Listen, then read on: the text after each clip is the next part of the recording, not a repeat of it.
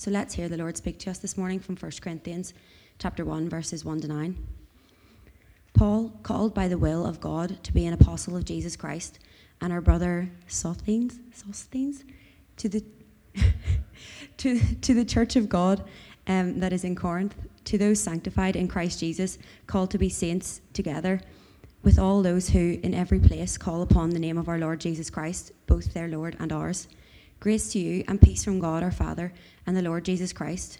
I will give thanks to my God always for you because of the grace of God that was given you in Christ Jesus, that in every way you were enriched in him in all speech and all knowledge, even as the testimony about Christ was confirmed among you, so that you are not lacking in any gift as you wait for the revealing of our Lord Jesus Christ, who will sustain you to the end, guiltless in the day of our Lord Jesus Christ. God is faithful, by whom you were called into fellowship of his Son, Jesus Christ our Lord.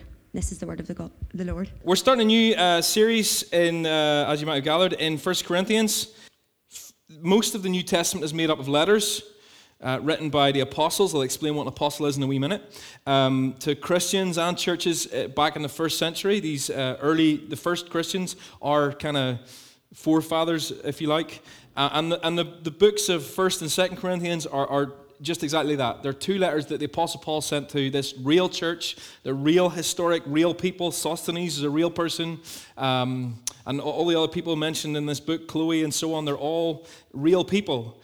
Um, and there's a couple of things, as I really want us to delve into this as much as we can. So there's a couple of things that we're, we're doing to, to help us as a church and help you guys follow along. The first thing is um, I have really well designed this pocket pocket size guide. It's pocket size. Yeah, really big pockets. Uh, I don't know. If only we had a graphic designer. Um, but that just kind of that, that, shows you how the, the date or, or, or, what, what passage we're going to be on each Sunday and, and how we're breaking the thing down. There on the coffee desk, uh, just grab one on your way out, um, and that'll kind of fold it up many, many times, and it'll fit in your Bible. Um, and uh, that'll kind of help you to be reading ahead. So it's a good idea to be like, if you know what next Sunday's passage is, read ahead, be thinking about it. If you have questions, write them down. Talking of writing them down, we have these, um, these journals. Um, so they are, I'm going to open this one up. Uh, they are journals which contain the, the, the, the text, the, the, the, actual Bible text, and then they have space for notes. So, really, really good way to kind of every Sunday be, be, be making some, taking some notes from the sermon, jotting some stuff down that you can go back and reflect on, take to your MC, whatever you want to do. Uh, and then by the end of when we finish this book, you'll have a full notebook full of the Bible passage and, and, and your own notes and stuff. We have those, uh, we, I'd love to be able to give them away, but we can't. So they're four quid each, but I think it's totally worth it. So Jess is going to, where is Jess? Uh, Jess is right there. Uh, Jess is going to be selling those afterwards down at the back. So even if you don't have four quid this week, it doesn't matter. Just uh, she'll take your name down and you can grab one of these on the way out and then just bring the four quid next Sunday. Um, but I, I, would highly recommend that. Um, uh, yeah, definitely recommend that. I know Travis has used them before in different cities. He's got one there. Look, he's already rocking and rolling. Um, he just did that on his own. He didn't know we were going to do this. Um, but they're great, so grab one. Cool. Um, as you'll see on the, I know this is a lot of information to start with, but it's kind of, we're just getting into it. As you'll see, when you, when you get one of these handouts, you'll see that we've, we've broken the, I've kind of broken the, the book down into five parts. So the series is 1 Corinthians, but there's really five mini series within that. Um, just as Paul pulls out different themes and different topics in, the, in, in his letter to this church. Um, and was the first section that we're starting today is the imperfect church. It's called the imperfect church. That's chapters one to four, and then chapters uh, five to seven is, is he's talking about life together, what it really means to uh, um, to, to be together as a, as a community, uh, and in particular, he's addressing some of the problems that were happening in the church there. And then part three, uh, one part I'm really looking forward to is uh, chapters eight to ten. And he's talking about joyful denial. So it's this idea that we follow Christ and we deny ourselves. There's parts of our lives we have to give up and sacrifice, uh, but we do that joyfully. And then part four, uh, the gathered church. So at Village, we talk about the, the, the scattered church and the gathered church, right? Um, and, and here Paul is really telling us uh, how to do a church gathering. Um, so so he, he, he gives us some instructions for how to do that in a way that honors Jesus and a way that, that, that, we, that honors each other. So that's chapters 11 to 14.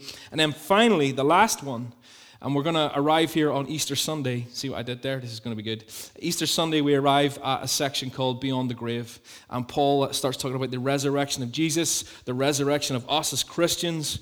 Um, and that's going to be a really, really good time. But that's Easter. so we've got quite a lot, lot, of work to do before there. But I'm really excited about this. Uh, I love that feeling. And um, I've been kind of reading around this and studying this for the past wee while. And I'm excited to delve into it with you. One, one other quick thing that I want to say before we get started into today's passage. This is a real church. The Corinthian church was real people. Paul was a real person. He was a human man. They were human people. And we're going to meet some of them. We're going to hear their names. We're going to hear about their lives. And, and, and, but I don't want us to approach that as here's an example. Let's just see this as good advice. Because Paul was human, but he was also he was also inspired by God. He had the Holy Spirit inspiring him to write this. So, so this letter that we have is the Word of God.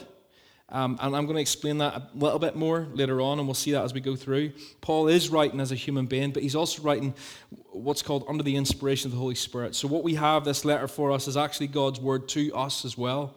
So, it's not just good advice, um, it's not just lessons to be learned from these people. There is that, but it's also God speaking to us. So I, I, want us to approach it in that way. So we're really asking as we go along, what is God saying to us through this letter, in, in not, not just to the, the ancient city of Corinth 2,000 years ago, but to us in, in Belfast in 2019. Um, cool. That was a lot, wasn't it? Everyone okay? Everyone? We're all on the same page. Good. Grab a journal, grab a grab a, a pocket-sized handout. I think that's very funny. Um, it, I really wanted to be this size, but I couldn't figure out how to make that work. Anyway, um, cool. Let me pray for us, and then we'll, we'll, we'll start into this book of First Corinthians.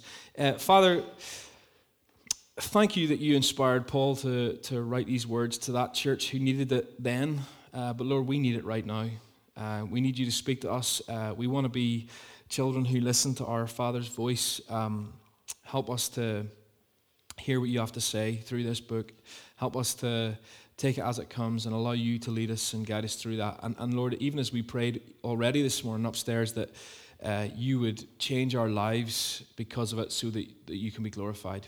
Um, help us now in the next half an hour or so to, to, to work our way through the first part of this, Lord, and, and to hear you speaking to us. In Jesus' name, amen. Uh, last night I told Haley that she gets a mention in the sermon, and I don't know if she gets nervous or not, but every now and again I mention Haley. Eight years ago this January, I proposed to Haley, and she said yes. She's here as my wife. Um, right, so it's a bit of a funny story because I wanted everything to be perfect. Like, I, I really, really wanted to be perfect. So, um, went and found the perfect an- antique ring. And uh, I bought plane tickets to Rome, like this perfect romantic city.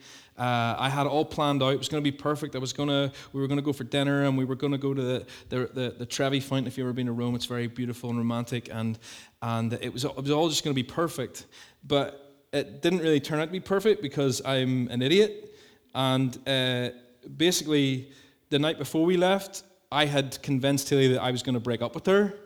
Uh, I didn't mean to. She just thought I was because I was being weird and cold.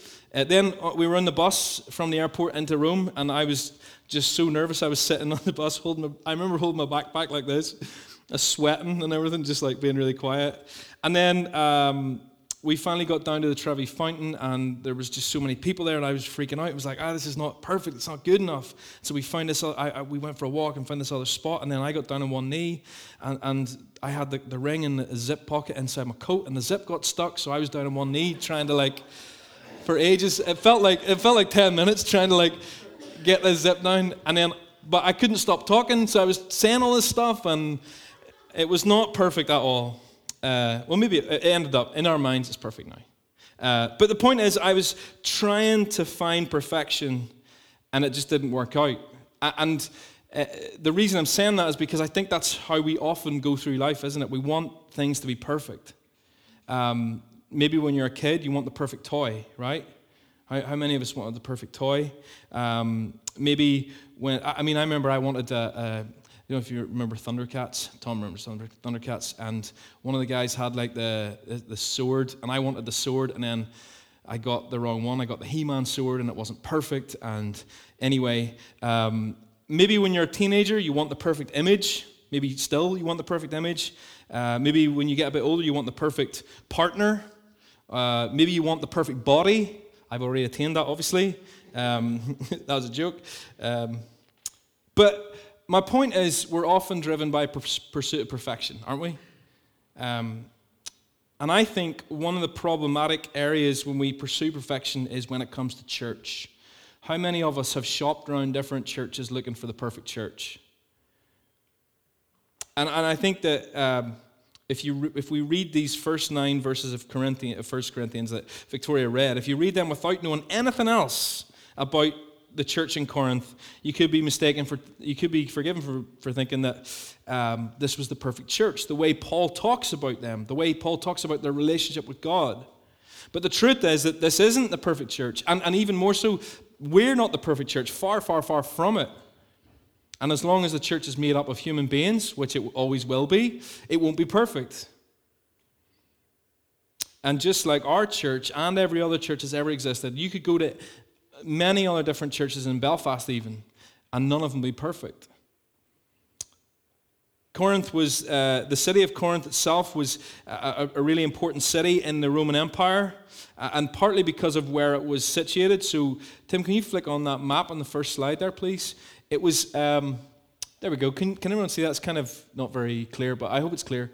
Corinth was situated on this little strip of land, just close to this little strip of land, only four miles wide. So it, it, it links this uh, peninsula to the mainland Greece. And because of that, it had two ports on either side of it one in the, the north and one in the south. And that made it really, really important. So, for a long, long time, for hundreds of years, in fact, if you were traveling from north to south, you would travel through or close to Corinth. In fact, it was it, it, if you wanted to sail around, it was like 250 miles, and it was really dangerous, and it obviously took a long time. So captains would actually pay to have people carry their ships across the four miles. They would roll them on rollers or, or skids or whatever along the, across the land.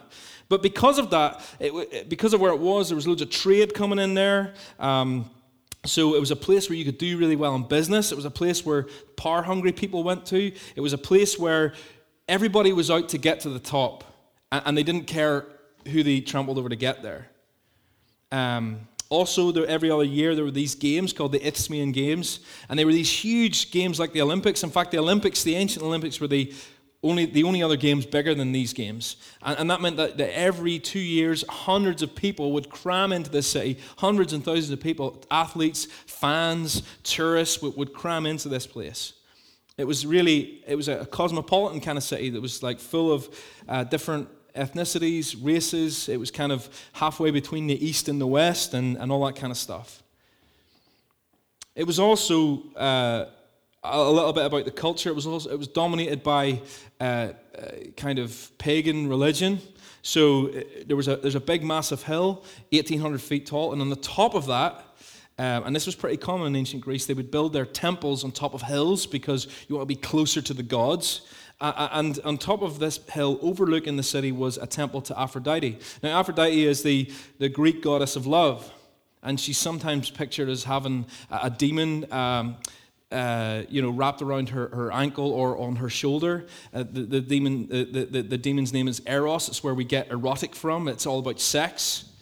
And this temple had over a thousand priestesses who, who served in the temple, and their job was to be prostitutes. So every night, they would come down off the hill into the city, a thousand prostitutes, and they would just ply their trade with all the sailors that were in town, uh, with all the businessmen, with all the athletes, and uh, from what you can read in history, it seemed like business was pretty good. It was really a cult that was dedicated to sex. It was, it was all about glorifying sex. Sex is what we worship almost.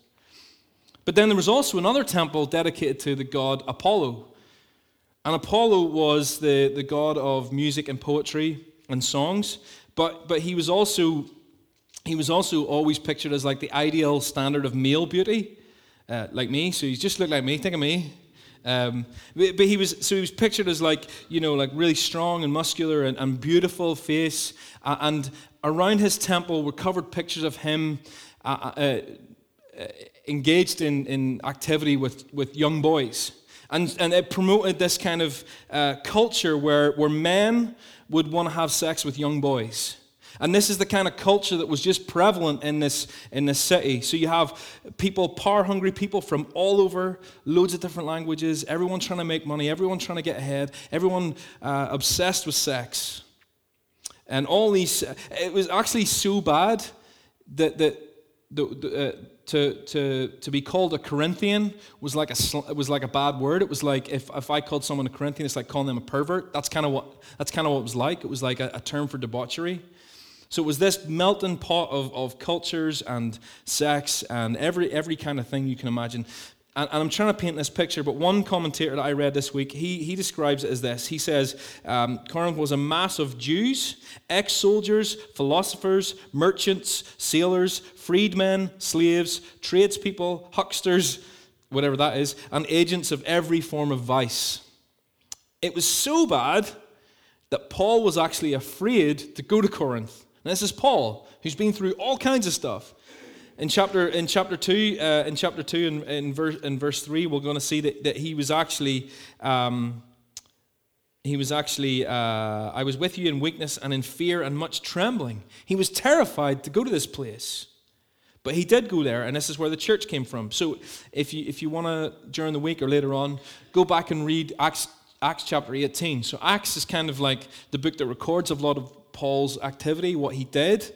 And uh, then in the letters, we kind of see some of the outworking of that. So in Acts 18, he, he goes to Corinth and he got a job, we, we think, as a, a tent maker. That was his um, trade, and, and he would make tents, and that left him about, he, he, probably had about eight hours a day where he could actually go into the streets and, and tell people about Jesus. And, and like he always did, he started in the Jewish synagogues um, because that's where he, he knew the Jewish culture and he could start there easily. And he met, uh, he met Priscilla and Aquila, these two Christian Jews.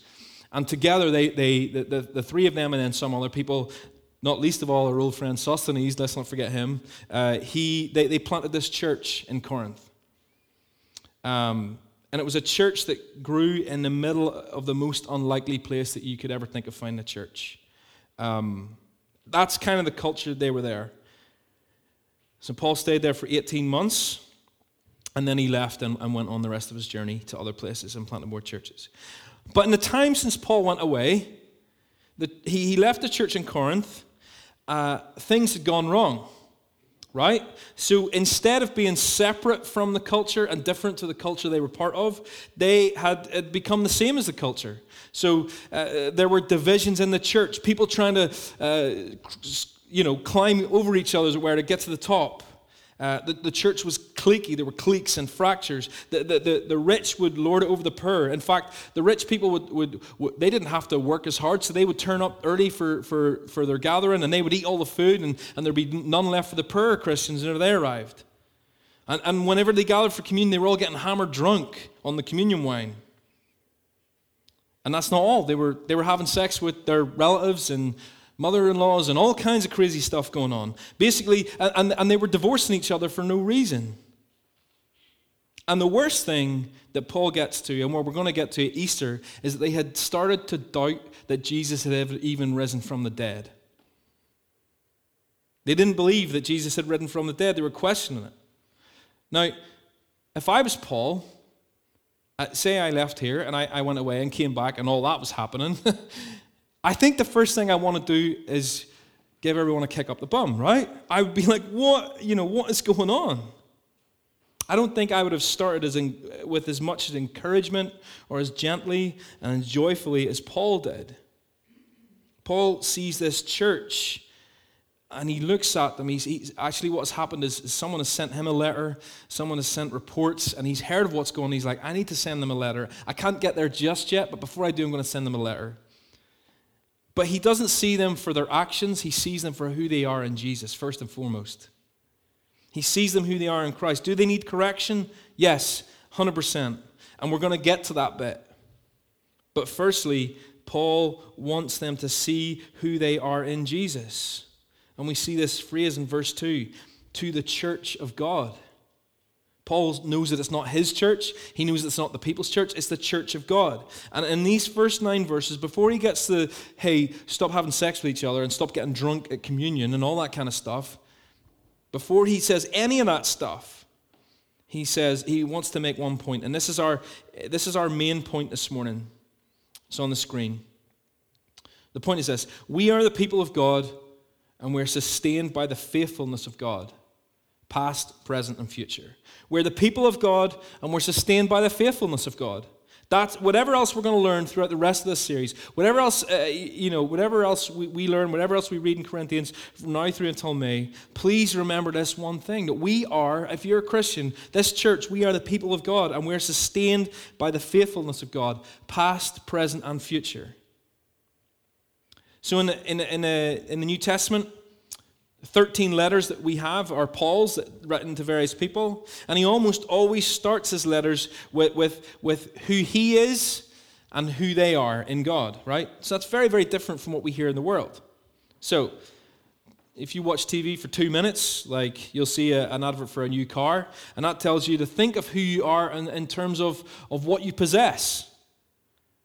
Or if you see adverts for beer, or, or whatever. Eh, eh, they're usually to do with see yourself in relation to other people. Who are you in relation to the friends you have and the community you have and the, and the, the fellowship you can have at the pub? Or if you see, like, the, the best ones are like those life insurance ones, you know? And you get the scenes of like the kid growing up. It's like a little kid, and then it's like going off to school and going off to uni and blah, blah, blah. They want you to get in the first home, get in the first child, all that kind of stuff. They want you to see your, yourself in relation to, to the stages of life. Never mind all the other things that we're hit with on Instagram and, and Facebook that, that tell us that we are what we look like cosmetics and clothes and fashion. We are, we are our bodies. But the Bible is relentless in this one thing that it calls us back to again and again and again. Not, not to deny the existence of good things in our lives like cars and clothes and, and, and friends at the pub. Those things are good things. But, but the Bible is relentless in, in, in this one thing. The Bible defines everything in relation to God. Everything can, all those good things can only find their true significance in relation to God. And this is how Paul understands himself. Listen to what he says in verse 1. He says, Paul, called by the will of God to be an apostle of Christ Jesus and our, bro- and our brother Sosthenes. Paul, called by the will of God to be an apostle of Jesus Christ. He knows who he is, doesn't he? He's Paul, and there's nobody else like him. He knows why he, he knows why he's here. It's to be an apostle of Jesus Christ. Now, an apostle that, that's just the word the Bible uses to describe these chosen people who were messengers of God. So God gave them special ability to understand the teaching of Jesus and, and to, to lead the church in that way. It's why that they, they wrote the New Testament.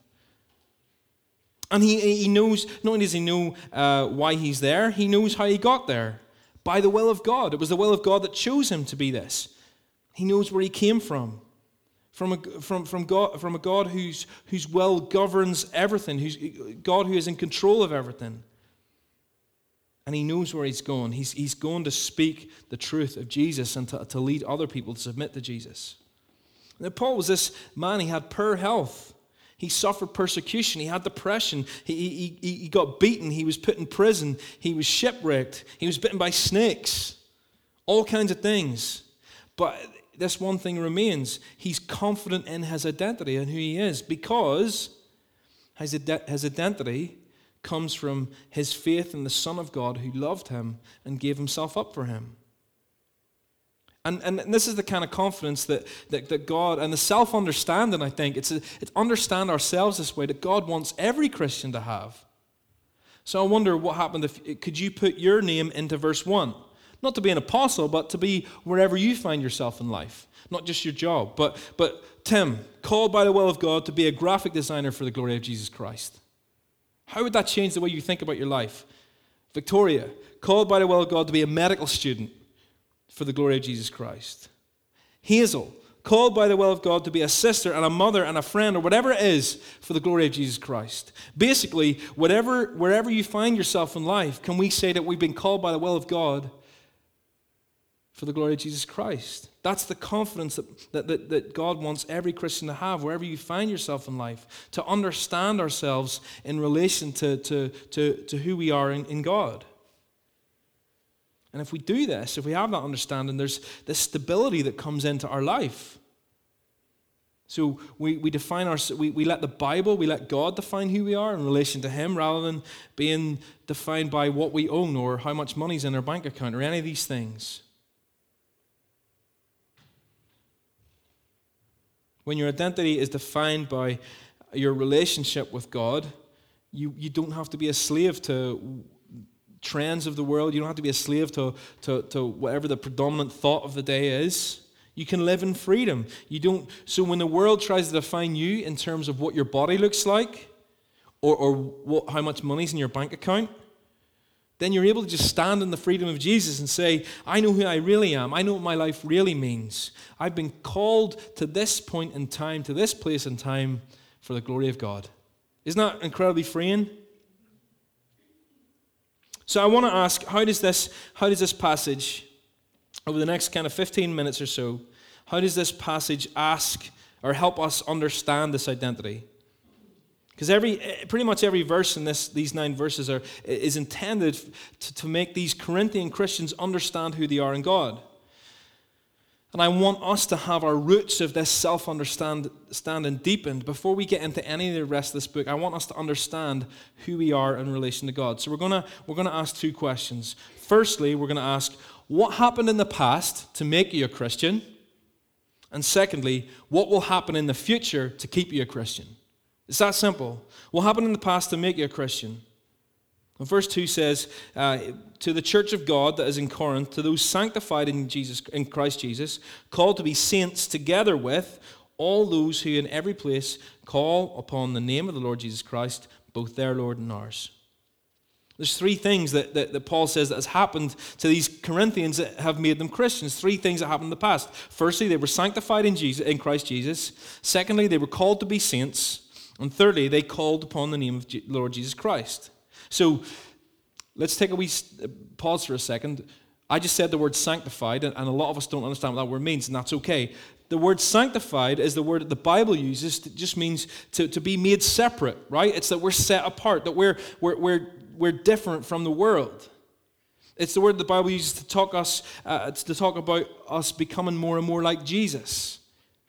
So, usually, when we think of this idea of sanctification, it's a process. It's, it's becoming more and more like Jesus, becoming more and more separate from the world, becoming more and more like Jesus so that we will be different from the world. But this verse says that you, to those sanctified, it, it talks of it as something that has definitely happened. He says to the church of God, to those sanctified. So, what this verse teaches then is that the, the, the, the, very start behind this process of this lifelong process of being set apart and being made more like Jesus, there's at some point that there has been a decisive break with the old way of life. Something has happened where, where, where there's been a decisive break, and, and you go from death to life. You go from uh, an old way of thinking to having faith in, in all kinds of things to, to a break from that and, and having faith in Jesus. This is what has happened in the past to make us Christians. And we will see this in, cha- in chapter 6 of 1 Corinthians. Paul's talking to all the kinds of people that will inherit the kingdom of God. And he says in verse 11, And such were some of you. Yous were like that. Yous weren't going to inherit the kingdom of God, but you were washed. You were sanctified. You were justified in the name of the Lord Jesus Christ and in the Spirit of our God. So, in other words, there's been something decisive that has happened in the past. You were sanctified. You have been, if you're a Christian, you have been set apart. You broke with that old lifestyle. So, if it's something that, that, decisive that happened in the past, then how come we can describe it as a, a, lifelong process? And I think maybe that's where some of this confusion around this word sanctification uh, comes from. But the answer is found in the rest of verse 2. So Paul describes two things. He first he describes something that, that God does and something that we do. Okay, so God calls us to be saints, and we call on the name of Jesus for help and salvation. God calls us, and we call on the name of Jesus. So, verse 2 says, To those sanctified in Christ Jesus, That's what God does, together with all those who in every place call on the name of our Lord Jesus Christ. That's what we do. So, so a Christian then is someone who has been sanctified in these two senses, right? God has brought us into fellowship with Jesus. That's what it means for, for God to call us, right? You have been called to be saints. And then we have responded to that call by breaking with our old life. And in that moment, we begin to call on the name of Jesus. We, we, we, stop, we stop relying on ourselves and we begin to call on the name of Jesus for, for, for help and guidance and salvation. That's what it means to call on the name of the Lord. Does that make sense? God calls us, and in response, we call in the name of Jesus. And these two things together, a call from God to us and us calling to Jesus, is what it means to become a Christian. So it, we can say, in a very real sense, to be sanctified is something that, that, that a decisive thing that happened when you became a Christian. We can say you, you have been set apart. But as we continue then to respond to that call, that, that we are being more and more set apart. We are becoming more and more like Jesus. And so when we say it's past and done, we, we mean that God decisively called me out of darkness and put me into fellowship with his Son. And in response to him calling me in this way, I decide to turn away from my old life. And from that moment, I begin to call on Jesus. So it's something that happened in the past, I've been set apart, but it allows room for growth. Does that make sense? Something that God has done and something that we have done. Now, this doesn't mean that we play any part in our salvation. I'm going to come to that in a minute. So, when we look back at the past and we ask, what happened in the past to, to, to make me a Christian? How does that help us understand our, ourselves? How does this help us understand who we are in relation to God? Well, here's who we are we are people who God has called into fellowship with His Son, and because of that call, we begin to call the name of Jesus. To put it simply, I think we have it on the screen. Yeah. God has called us to Jesus, so we call on Jesus. That's it. God called us to Jesus, so we call on Jesus. The Bible calls us many different things. There, there's different names for this being born again, being saved, being converted, becoming a new creature, becoming a disciple deciding to follow Jesus, receiving Jesus. All these phrases mean basically mean the same thing. Paul here calls it being sanctified or, being called to be saints. Now, saints, by the way, uh, Paul uses this, this phrase a lot, and we're going to come back to it. Saints aren't like the, the kind of super Christians that we sometimes think of with halos and all that kind of stuff. Saints are just all Christians because all Christians have been set apart. We have all been sanctified. We're all saints. It's the, it's the same root word.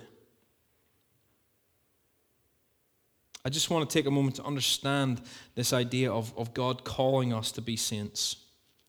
I just want to clarify what that means, because if we understand what this call is, it'll definitely under, uh, affect our understanding of, of how we became a Christian, but also our attitude as Christians. So notice in verse 9, Paul says, he gives us the goal of this call of God. He says, God is faithful, by whom you were called into the fellowship of his Son, Jesus Christ our Lord. So the, the, the whole point of Jesus calling you in that way is that you can have relationship, fellowship with Jesus. So if someone asks you, or if you ask yourself, and we sometimes cringe at this kind of language, do I have a personal relationship with Jesus? What that really means is has 1 Corinthians 9 become true in your life? Do you have fellowship with, with the living Christ? Right? This idea of, of uh, John Piper talks of this idea of, uh, of our, our lives, our two lives, my life and Jesus' life, being so bound up together that, that he that, that i receive from him his forgiveness and strength and hope and gladness and joy and guidance and help and he receives from me my faith and, and obedience and prayers this is what it means to have a relationship with Jesus. So what does it mean to be called by God? Because it's different it's different than me calling you. I can share the gospel with you and say, "Come and believe in Jesus." But when God calls us, it's different to that. So later on in, in verses 23 and 24, Paul says, Listen, we've been preaching Christ crucified, and actually that's a stumbling block to the Jews, and it seems like foolishness to the Gentiles. But to those who are called, that is called by God, whether they're Jews or Gentiles, this message becomes the power of God and the wisdom of God. So there's something that happens that is different from just a human calling you to, um, to believe in Jesus. You see, when God calls you, we, we, we stop being blind to the meaning of the cross. It starts to make sense. We stop seeing it as foolishness because it, it, affects a change in our hearts, right? And this makes sense, right? Because if you think about it, and we use this language a lot, before we're Christians, we're dead. We're dead in our sins.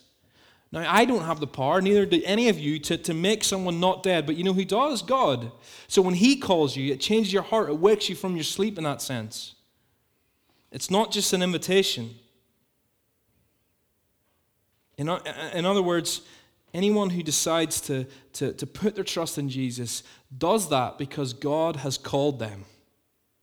They've heard, they've heard God calling them.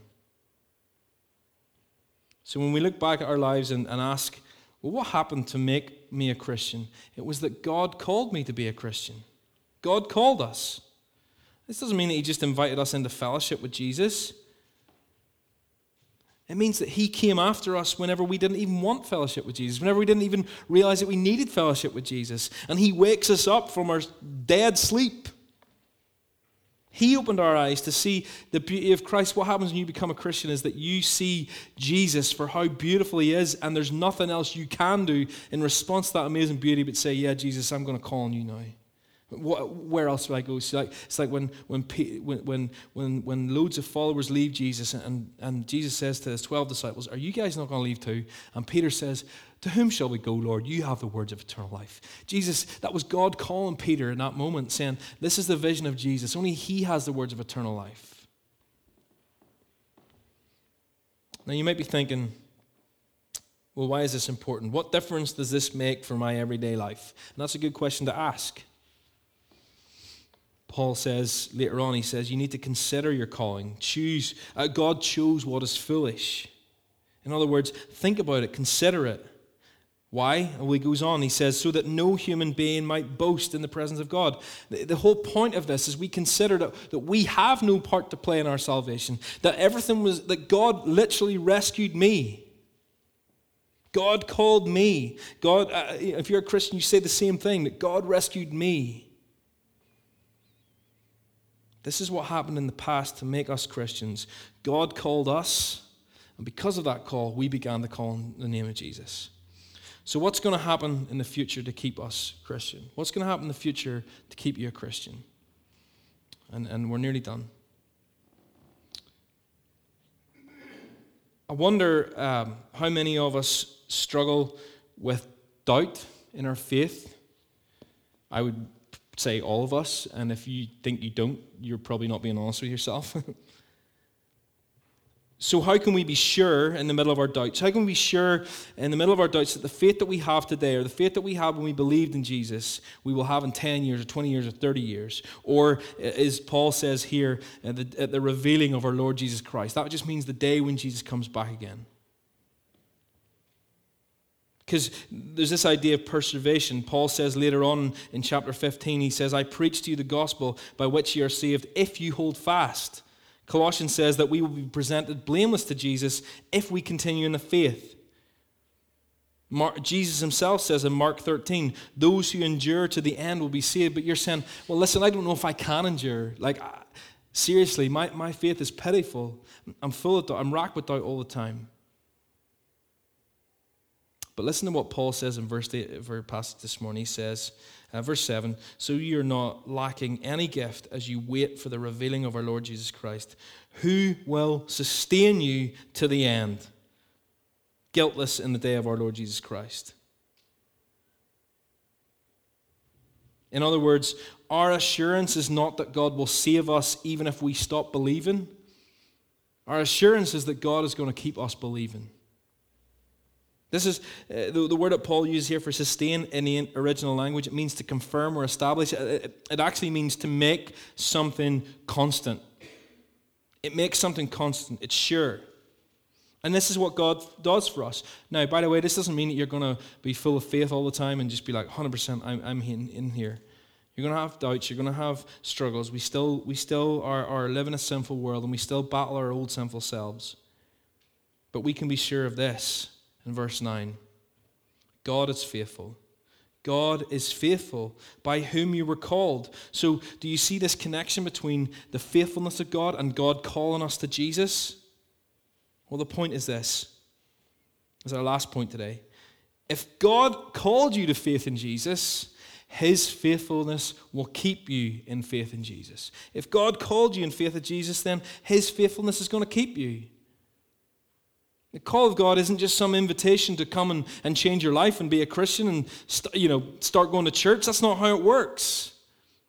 Because of God's faithfulness, He's committed to keeping us in the faith. Our assurance is based on His faithfulness or ours. And that's really good news because my faithfulness isn't that great.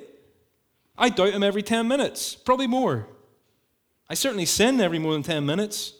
Like imagine if, imagine if Imagine if I was stand up here and saying to you, uh, it's great that you can go to heaven. God has made a way through Jesus, but you need to hang on with your fingernails, and it depends on you trusting Him every single minute of every single day. Imagine I was telling you that. How depressing would that be? Because our faith just isn't that strong. But the amazing truth is that God calls you into relationship with Jesus, and He keeps you in relationship with Jesus. Your salvation isn't based on your ability to be a good Christian or, or to be good living or to be holy or, or to go to church, do any of those things that we always talk about. Your salvation is based on the fact that God has called you into fellowship with His Son Jesus. And it's His faithfulness that keeps you, it's not your faithfulness. And I think that we need to hear that, especially because we're going to get into this book and there's going to be challenge for us. It's going to challenge us to correct our lives and, and correct the way we think.